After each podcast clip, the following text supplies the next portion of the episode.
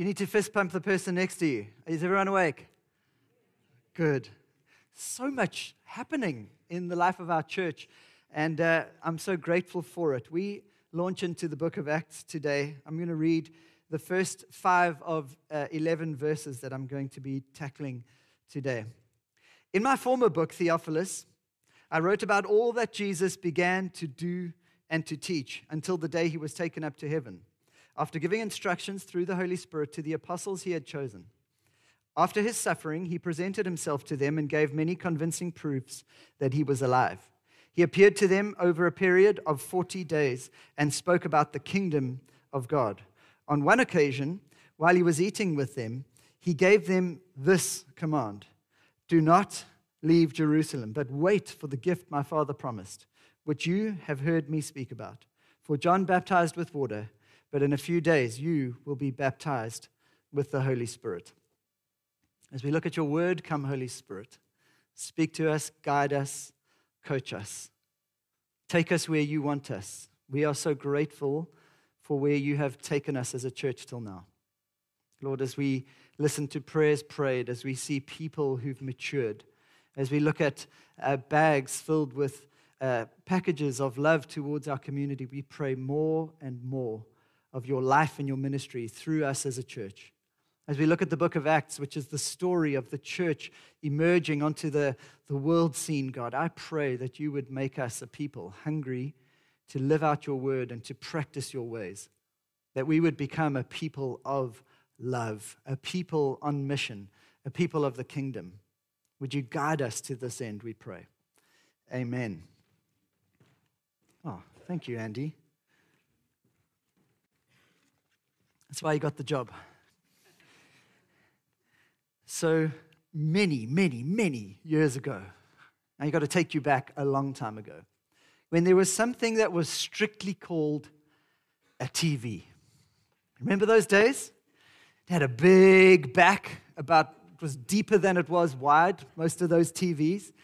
And um, there was something really fascinating about the, the good old fashioned TV, in that if you didn't see it, you missed it. Remember those days? Unless you had that fancy little tape recorder at the bottom, in which case you could push record sometimes, but then you had to watch it with fuzzy lines through it, remember? And, uh, and, and, and what was interesting about owning a television back in the day, I mean, we have smart TVs, I know, and there's Apple TV, but, but those are not the real thing. When, when we had the TV, it was unique. Um, one of my favorite shows was MacGyver. Come on, put your hand up if you watch the originals. Now, I'm not talking about the latest ones. Okay, you can have the, the originals or the latest ones. But MacGyver was like, oh man, everybody needed a penknife like MacGyver. I literally would spend days in my garden just trying to relive MacGyver. And uh, we, would, we knew the time that MacGyver was on, and we would all as a family congregate around the, the big screen that had a big back that could hardly fit on the, the t- mantelpiece because it was all so big. And we would gather around MacGyver. I have three siblings, parents. We would gather around and we would watch MacGyver. And there was nothing like it. If MacGyver wasn't there, there was the A team, and uh, there were other things like it, but MacGyver was by far my favorite. Hey, Chad? It was good. It was a go to.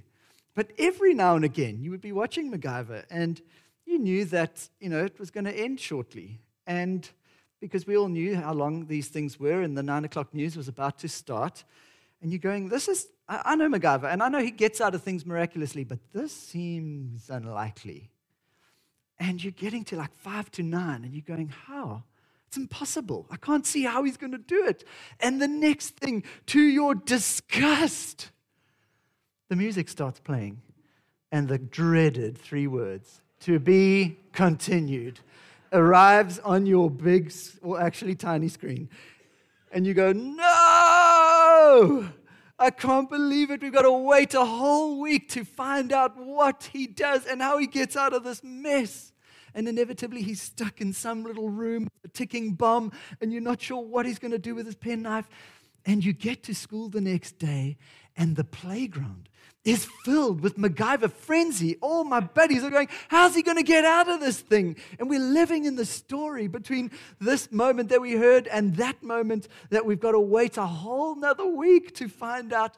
And there is no one who's stolen the good. Nobody who's, who's got a CD or a DVD. We didn't even know what those things were back in those days. You just wait.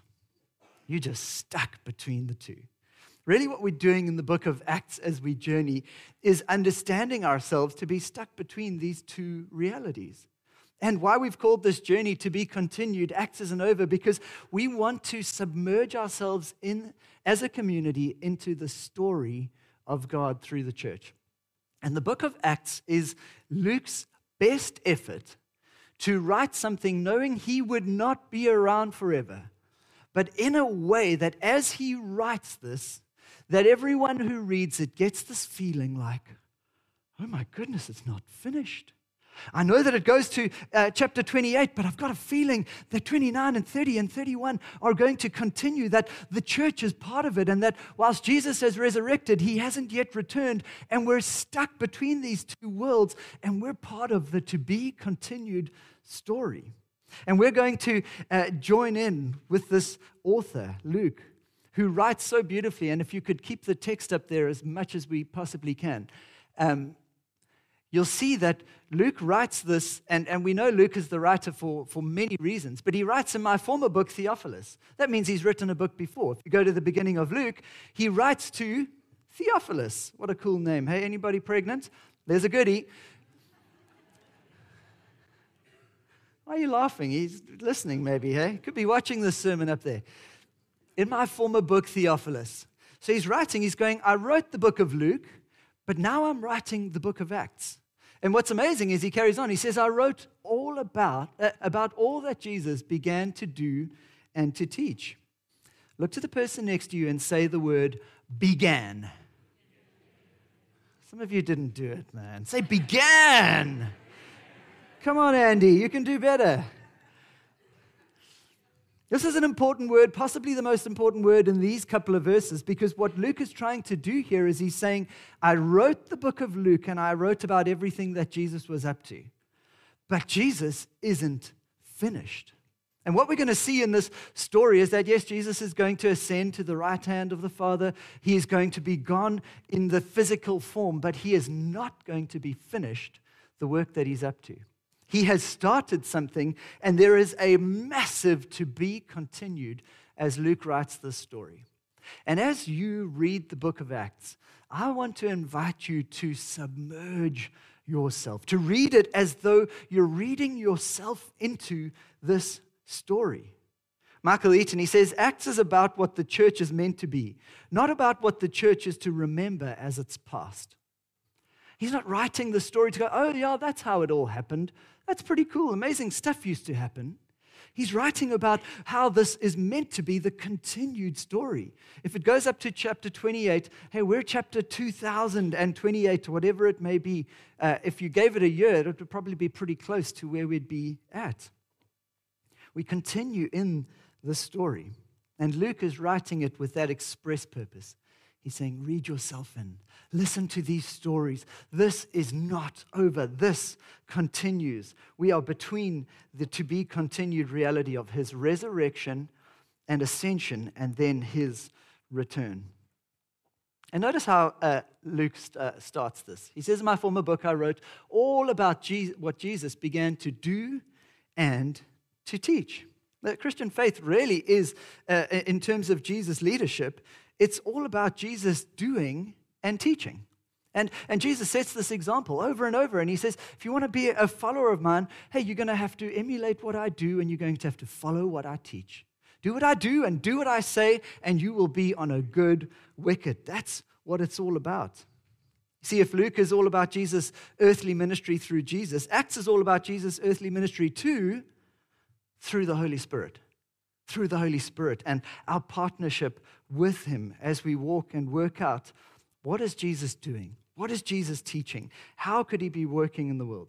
In Jesus' ministry, he did things and he taught things. He healed the sick, he cleansed the temple, he cast out demons. He did a lot of teaching as well.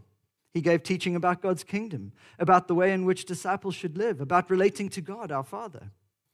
Jesus still leads his church in this same way. Michael Eaton says it like this When we want only Jesus' words but not his actions, it leads to spiritual dryness and intellectualism. But we cannot have his actions without his words. That would be too mysterious, too confusing. It would open the way to deceit. Jesus brings both words and deeds into the life of his people. What we do as we get into the book of Acts is we begin to say, Jesus, teach us. What are you doing? And, uh, and what are you teaching us? And we begin to walk with him. And Luke is bringing this big invitation. He says, I showed you what Jesus did. Now I want to show you what you could do in partnership with him as you walk with the Holy Spirit. And so I want to suggest today four reasons why the story isn't over. And I'm going to uh, be aware of time and, uh, and get through as many of these reasons as I can. But I'm so aware that even as we worship today, there's a sense of God's Spirit already here. I don't need to convince you that the work isn't over, but I want to give you a, a framework from the scriptures why you and I are called to lean in, to, to partner with, to say yes to the story that He's writing, and to writing ourselves into that story. First thing we notice is that Jesus resurrected from the dead so that we could be resurrected into his story. Look at verse 3. It says, After his suffering, he presented himself to them, and he gave many convincing proofs that he was alive. He appeared to them over a period of 40 days and spoke about the kingdom of God. Luke was such a meticulous author. He, he gave such careful thought to all the details. If you're a skeptic and you're going, oh, I just don't know if I can trust this stuff, like you're looking in just uncertain about the claims of the gospel, the claims of Christ. Uh, what I love about the Bible is, is guys like Luke and Paul talk about the fact that, that Paul, for example, he says, you know, as I'm writing this, there's 500 people who can attest to everything I'm saying about this resurrected Jesus. It's wonderful. They, they weren't going like, oh, let's, let's distance ourselves from the proofs. Let's make sure that nobody actually uh, is aware of what really happened. Luke talks about his meticulous, thoughtful uh, unpacking of the story, of understanding all the details. And then he goes on to say about Jesus that he presented himself to them, giving many convincing proofs that he was alive. Like us, the disciples had some questions. Is a resurrected Jesus is a really, really difficult thing to come to terms with. A resurrected anyone is a difficult thing to come to terms with. And so we shouldn't necessarily just go, yeah, that's easy, I believe it we probably, like Thomas, would have some natural doubts. The great Tim Keller, who passed away yesterday, very sadly, amazing man, probably the most influential author on our community, probably on, on the Western church that I know of. He used to say this he said, Doubt, teach yourself to doubt your doubts, to interrogate your doubts, to ask great questions of your doubts, to begin to think about what, why are you doubting? But then to, uh, is, are my doubts valid? Can I, can I actually believe these doubts? And when it comes to the, the resurrection of Jesus, these are important questions because if he rose again, Paul says in uh, 1 Corinthians 15, then it is amazing. We are to live for Christ and to give our lives wholeheartedly to him. But if he didn't, Paul writes, he says, we should be pitied more than anyone. Why are we here? If he never rose again, by all means, never come back to church. Don't waste your time, you know, kind of trying to steward your money wisely. Don't waste your time trying to love other people. For goodness sake, make it all about you. Love yourself as long as and quickly as you can. Make yourself as happy as you can. In Paul's words, eat, drink, and be merry, says Paul, for tomorrow we die. That's literally says, if Christ never rose, then eat, drink, and be merry, for tomorrow we die. But he did rise again. And he is alive. And so, in his resurrection, says the scriptures, we too rise with him as we put faith, our faith in him. He gives us a, a, a new chance. He gives us a, a second opportunity at this life that we have done so averagely at living. And he says, Come, I want you to experience my resurrection life. If I'm alive, then you too can be alive. And you can start this new life, this new adventure, this new journey.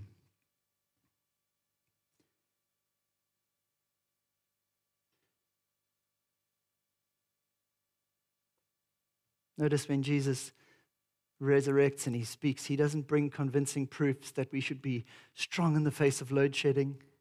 He doesn't say, hey, you can face this, the difficult times in the economy. You've got this one. He brings convincing proofs that he is alive and he talks about the kingdom of God. Maybe today we could invite the Holy Spirit as I speak to you to say, God, would you make the main story the main story? So often the minor stories are the main story.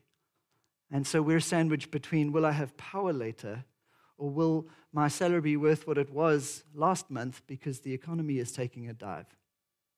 But Jesus says, actually, there's a bigger story in which you're sandwiched. On the one side, there is a resurrected Christ. Holy Spirit, help me to be aware that on that side, I live with a resurrected Christ. There's more reasons why we should t- find hope. There's more reasons why we uh, can say the story isn't finished. The next one is this is that the kingdom has come in Jesus. The kingdom has come in Jesus. Verse 3 it says he spoke to them about the kingdom of God. They gathered around him and asked him, "Lord, are you at this time going to restore the kingdom?" Hey, they had so many expectations about the kingdom, and I, I, don't have time to go into all of them right now. But the expectation of the kingdom from any Jewish person was you know what? Someone like David, a powerful monarchical king, is going to come in, he's going to save Israel, and they are going to be powerful, and they will be good for the nations of the world. And they asked this question, and it's a good question that probably you and I would ask as well. Jesus doesn't rebuke them for this question. They say, When, are, when is the kingdom going to come? When is it going to come? Because they're really wondering. They're going, when's that David like figure going to come? This big king. You've died, you've risen, we're convinced of you, but is the kingdom coming now? Are things like we saw in Isaiah going to happen, where the, the wolf will dwell with the lamb, where the leopard will lie down with the young goat, where the cow and the bear will graze together? Where this peace, this shalom, this stuff we've longed for, we're waiting for this Messiah to bring it. Is it, is it going to happen now? Is Ezekiel 36 going to happen where you're going to give a new heart and a new spirit within us? You're going to remove the heart of stone and, the heart, and, and give us a heart of flesh. Is that going to happen now, Jesus? He says, It's not for you to know the times. Oh my goodness. They must have gone, What do we do with this? How do we deal with this reality that we actually, we've got the kingdom? Jesus has arrived in the king, and the kingdom is here, but he also says it's not for you to know the times. I wish I had more time, but what I will say is that it's a bit like a marriage. Have you ever been to a wedding? Yes, I think you have. A wedding has, you know, two parts to it. You, you get to a wedding, and a bride and groom, the bride walks down the aisle. I'm so excited. We're going to be at a wedding shortly. And uh, the bride walks down the aisle. The vows are said. There's amazing uh, just love and passion. There's a, there's a sense that afterwards there's celebration. Rings have been put on the finger. It's amazing. The wedding happens because the vows have happened, the party is happening, the feasting is happening. It is amazing. Except the groom's going, it's not finished. If you know what I mean. There's something that the Bible really cares about called consummation. That's why Christians don't have sex before marriage because they really believe that this is such an important part of what it means to be a follower of God, that there is a, a waiting. This is to emulate something that's, that's happening in the heavenlies. It's a big deal to God.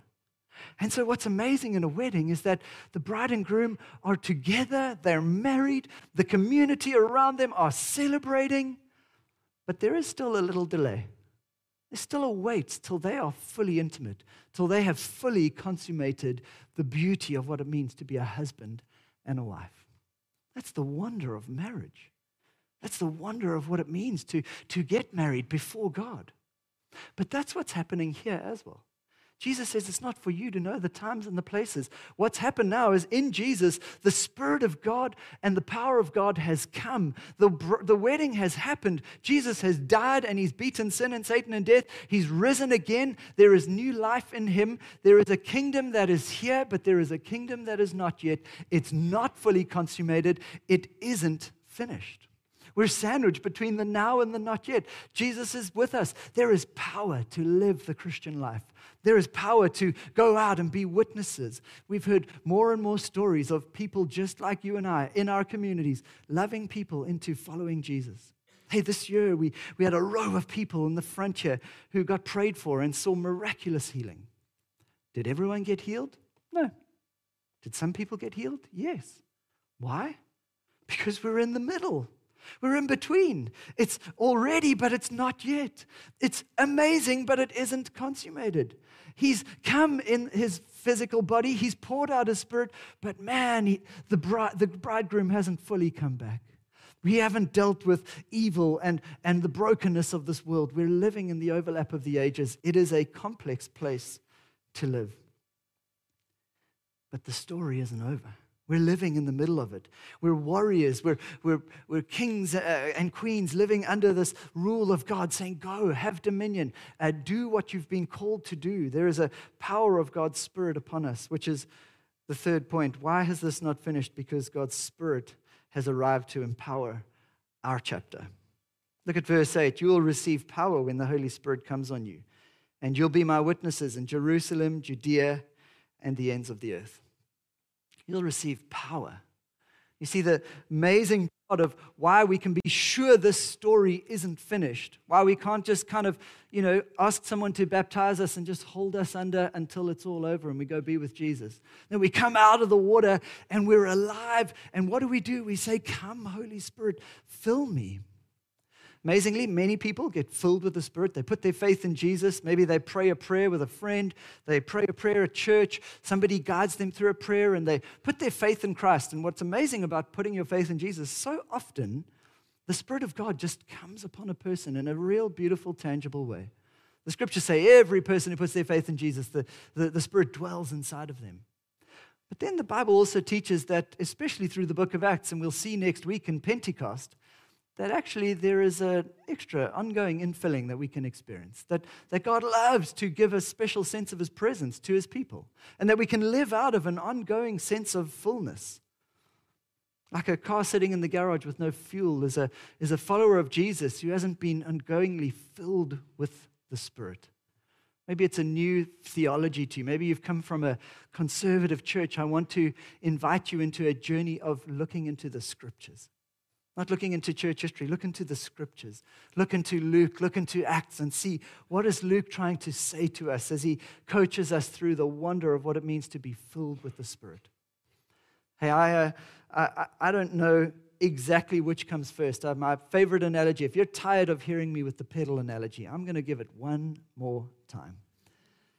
Because when Jesus says you'll be filled with power, what does he say next? He says, You'll be my witnesses. One of the funny things about my life is that I find that when I am a witness to the resurrected Jesus, I find I'm filled with power. It's like the pedal comes up. I get filled with power. I can't believe it. I'm like, God, you use me to help somebody to see you. Whether it's a follower of Jesus and I witness and they get fresh courage, whether it's a person who doesn't know Christ and I share the gospel, it's like the Spirit fills me as I share the gospel. It's like that pedal goes down and I get filled. And, and I don't know the chicken or egg situation. It seems like God wants to fill you. And as He fills you, you'll be a witness. And maybe if you're going, I just haven't witnessed, I've got no urgency to, to witness to the goodness of God, maybe your prayer is, Holy Spirit, fill me. But actually, maybe the prayer is also, Holy Spirit, use me. Maybe the next colleague, you, you, don't hold back. You share the love of Christ. You share an invitation. You don't hold back. You step forward. The world is hostile, but let me tell you, there is low hanging fruit in every office and every home that we walk into, in every space. God has some people for you. And Jesus says, You will be my witnesses. You're not walking into random situations day in and day out. You're walking into a world where God has sovereignly planned your clients, Vic, Dean. He cares about Chad, exactly the people you're going to interact with. Christine, Wayne, these people that we walk into and meet, you're called to be witnesses. And He's going to give you power, Marv, to be able to love people.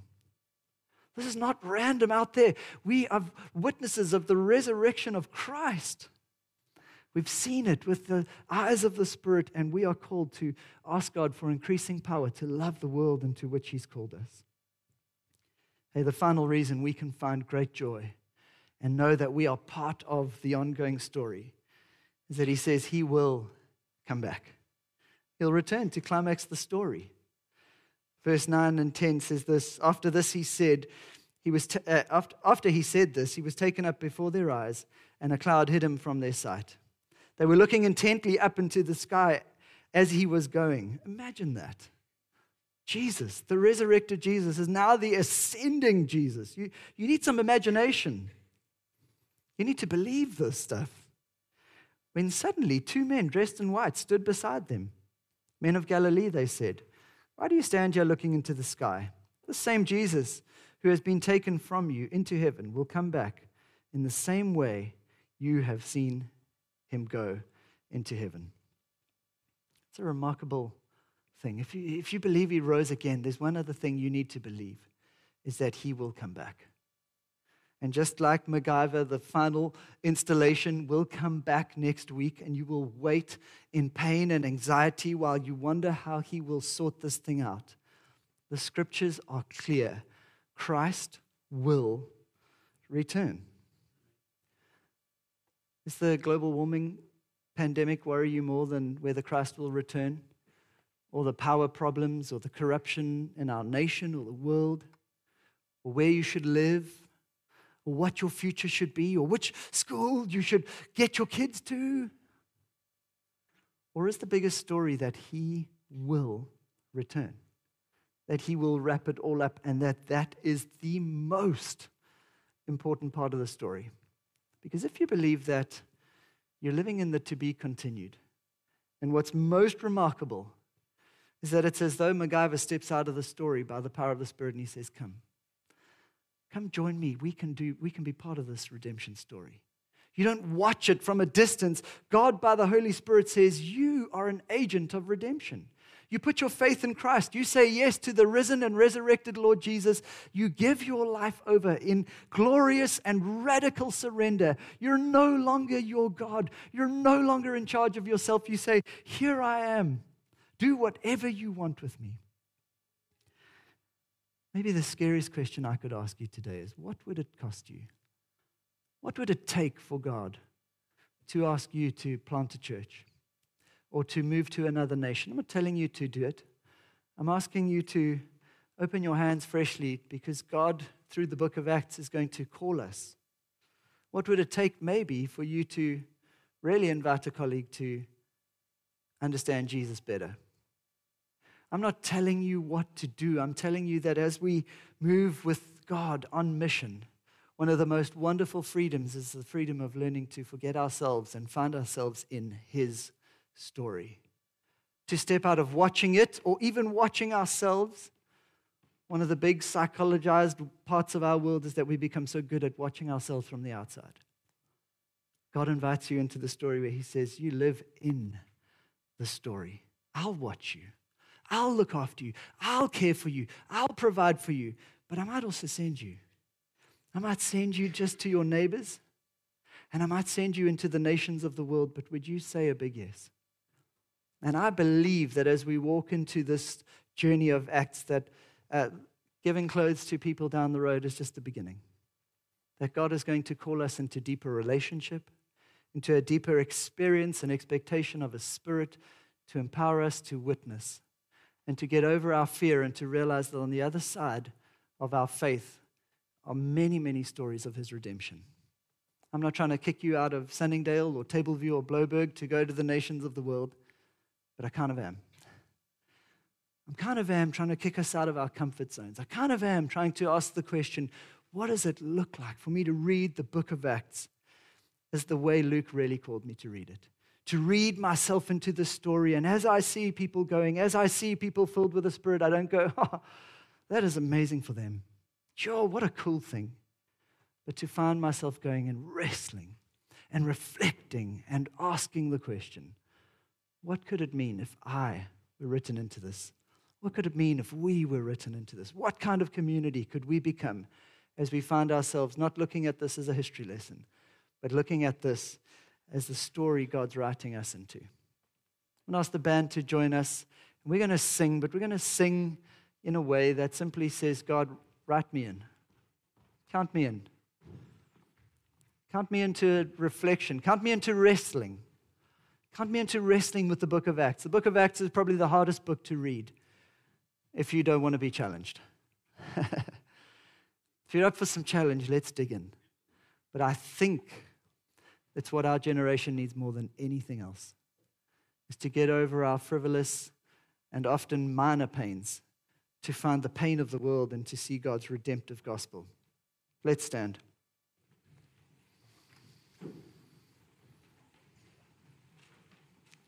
Jesus, this morning we thank you that by your amazing grace you write us into the story.